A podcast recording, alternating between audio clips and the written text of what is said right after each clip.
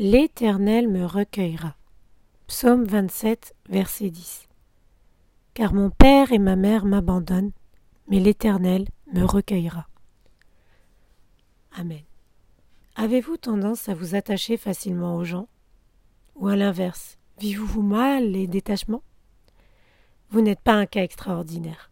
L'être humain est social par essence. Il n'est pas fait pour être seul, et ce n'est pas valable uniquement dans le cadre du mariage, pour lequel Dieu a dit Il n'est pas bon que l'homme soit seul. Genèse, chapitre 2, verset 18. Beaucoup d'entre nous vivons très mal les séparations, les deuils, les trahisons ou toute autre situation qui implique une rupture des relations auxquelles elles tiennent. Si certaines séparations sont voulues de Dieu, malheureusement, d'autres sont aussi le résultat d'artifices du diable.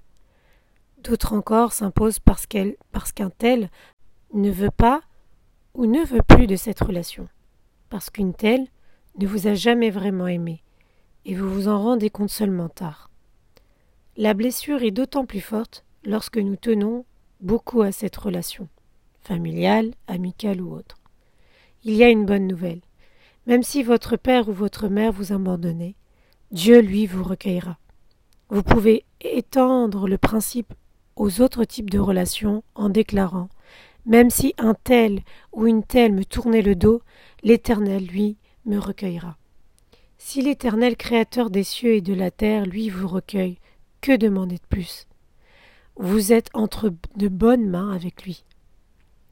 Faites de lui seul la source de votre joie, et non plus cette relation. Et vous retrouverez le sourire. Dieu est bon et fidèle. Lui ne vous abandonnera jamais. Lui ne vous trahira jamais. Lui ne vous reniera jamais. Lui vous reconnaîtra toujours. C'est votre Père, vous êtes sa fille ou son fils. Courage, Jésus vous aime énormément. C'était l'exhortation du 29 août 2022 par pasteur Estelle Djengue, pasteur de l'Église Jésus-Christ, roi des nations, à la lecture Fadois. Soyez bénis.